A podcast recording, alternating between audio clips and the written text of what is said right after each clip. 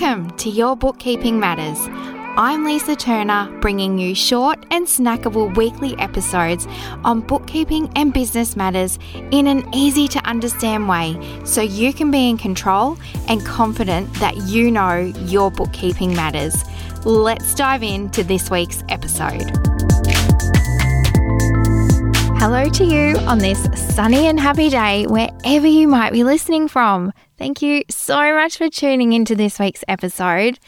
It is following on from last week's That's a Write Off, isn't it? Where I went through what a write off actually is. It's not everything that you buy or pay for, and you don't physically get paid back. And so, in today's short and snackable show, I am going to share with you some write offs or business expenses that are very often missed because you might not know that you can claim them or you might not be paying some of them. I'll clarify that later. Again, this episode has a bit of inspiration sprinkled through from the hilarious TV show Schitt's Creek because I love the show and the write off scene in one of the episodes is going to be around forever. First things first, a super quick recap of what a write off is. It is a business expense that reduces your taxable income and therefore you have less income tax to pay to the ATO here in Australia or wherever you're joining me from. If you're not in Australia, these expenses or categories might not be relevant for you, so be sure to do your own local research on these, of course. If you're not familiar with write offs or how expenses work, it might be a good idea to pause this and dive back one episode and then come back here to me. Now, I work with a lot of creatives, e commerce stores, and entrepreneurs. So, the expenses I'm going to remind you to claim, if they're relevant to you, are pretty common in those areas, and there will be others in different industries. Let's start off with a hot topic here in Australia at the end of each financial year, and that is home office expenses. There have been some recent changes with the ATO, the Australian Tax Office, which landed with two different ways that you can claim. Now, it might seem like the obvious thing here. Of course, you want to claim expenses for working from home because it is so much more common these days. Well, why is it something I want to call out that you don't miss it? Because honestly, there are a lot of listeners who didn't know they could claim them. Maybe because they paid for the items personally, thought they couldn't claim them for some reason, or they're new to the small business world. When it comes to bookkeeping, expenses, and the nitty gritty, I don't ever presume that an owner knows something. I'll always step them through it. I'll take a step back. If you're new to small business, what are home office or work from home expenses? If you could picture this, if Moira Rose from the TV show was to write some memoirs, to sell some books, doing them from her home, which is actually the hotel room, and then she had a little chat with her friend Jocelyn, who gives her the good news about a fascinating concept called a home office, where one can claim business expenses as write offs. These are the costs you have paid that relate to supporting running your business from home however that looks for you, because everyone's home setup is a little bit different. There might be your phone and internet costs, your printing and stationery, your energy, like your electricity and gas. A very big disclaimer here most of these items you can't claim 100% of the home cost, and I'm not going to get into the nitty gritty of the how, why, what of claiming home office expenses because there are a couple of different methods here in Australia, and that's all in a tax agent scope, not mine, because it depends on your personal circumstances here, and only your tax agent or your tax accountant can advise you here. My message today is whichever way you need to claim, don't miss out. It can actually be quite a sticky area. So I strongly urge you to not DIY your tax returns and get a tax agent to take care of your returns so they can work out with you which is the most effective method for you to claim. They'll make sure you don't miss out. I do have a special blog coming up soon on this topic. Make sure you follow me on Instagram or on my numbers list to catch when this one is released. What's next that you don't want to miss as a write off? Insurances. And there are a couple of reasons that insurances get missed. The first one, which is very dangerous, you don't have any. When new clients come on board with my practice, we run our eyes through looking for insurances to make sure there is some. If you're in this boat without any insurance, Get in touch with an insurance broker stat and find out which insurances you need for your business and get that underway. Please don't tell yourself you're too small or you don't need insurance.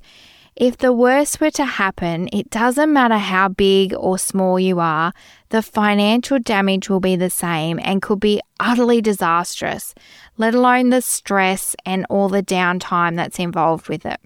The other way I see business owners Missing claiming insurance expenses is the opposite of not having any. They were so organized, it was one of the very first steps when setting up their business before even opening any business bank accounts.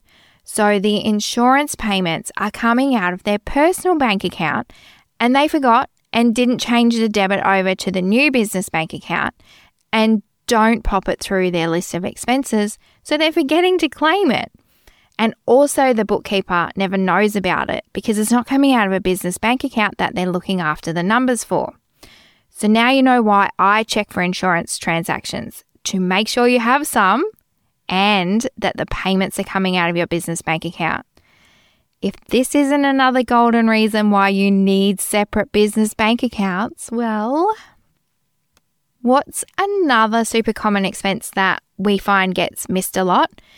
Merchant fees, fees from your payment providers, and bank fees.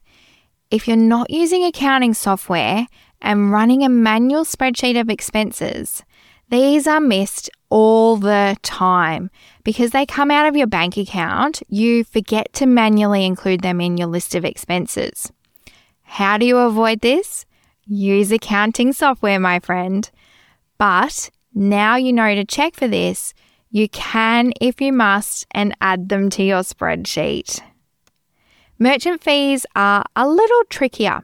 If you have a traditional merchant facility, that is a bank EFTPOS machine, they generally debit your bank account separately monthly for the merchant fees. So keep an eye out for those on the bank transactions and be sure to claim them. These days, though, and most of my clients, most of the merchant facilities are all online. I'm talking your Shopify payments, Stripe, PayPal, Afterpay, all those different merchant providers. Some, not all of these, can be recorded automatically in your accounting software if you have it set up correctly and with different bank feeds. And the ones that can't be automated need to be added in manually at the end of each month or quarter. Now, these fees, they don't always affect your bottom line or your treasured profit. So they might not have an overall impact on your taxable income if you miss them, but your sales figures will be wrong. And oftentimes, GST you claim, if you're registered, will then also be wrong, as not all of these providers have GST in their fees. Also, you want to see these fees in your expenses split out so you know how much you're paying in fees. If you're not entering them, you're seeing a smaller amount of revenue than you should, sales, and you don't know how much you're paying in merchant fees. Now, if you don't separate your business from your personal using separate bank accounts, this is a dangerous way to look after your finances.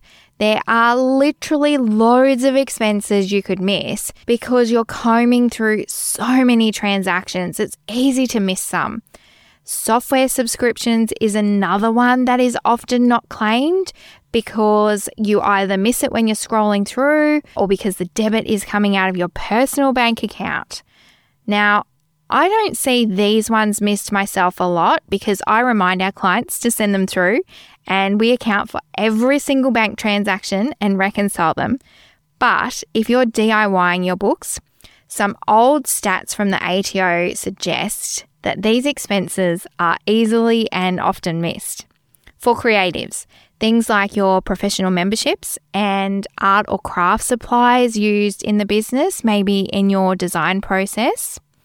And for e commerce business owners, your e commerce platform fees like Shopify, it might be coming off your personal credit card and you've forgotten and not claimed it. Also, product samples and packaging supplies. So, at the end of the day, you need to keep accurate records of all your purchases and you hopefully won't miss claiming any. And don't forget, you need to keep those invoices or receipts as you might think of them. A hot tip for you if you've recently started your business and haven't yet launched, you still need to track all your startup expenses. You don't need to wait until you have launched and opened the doors, if they're physical or virtual, or even until you're profitable. If you would like some more help and information on what expenses are, tracking them, and things you need to do to set yourself up for success in your business, Jump on the waitlist for my digital training, Bookkeeping Matters Blueprint, over at accountedforyou.com.au forward slash BMB, which I'll link in the show notes. You'll be the first to know when the doors next open. Okay, you guys, I'm seriously so excited you joined me for a fabulous episode of Your Bookkeeping Matters. Like, it's been such a blast hanging out with you. And trust me, I know a thing or two about expenses. But let's be real, they matter. So don't miss these opportunities, okay? They can save you some serious cash. But if you've got questions about your business, ew, taxes are not my thing. Schedule a hot date with your trusty tax agent. Now we've wrapped up this episode to help you learn and grow your business the right way and know your numbers. I love that journey for you. Running your own business certainly is a journey. Jump in and subscribe to the show, and I would be so grateful if you left a review. Thanks for popping me in your ears. I'll catch you in the next episode. Be well.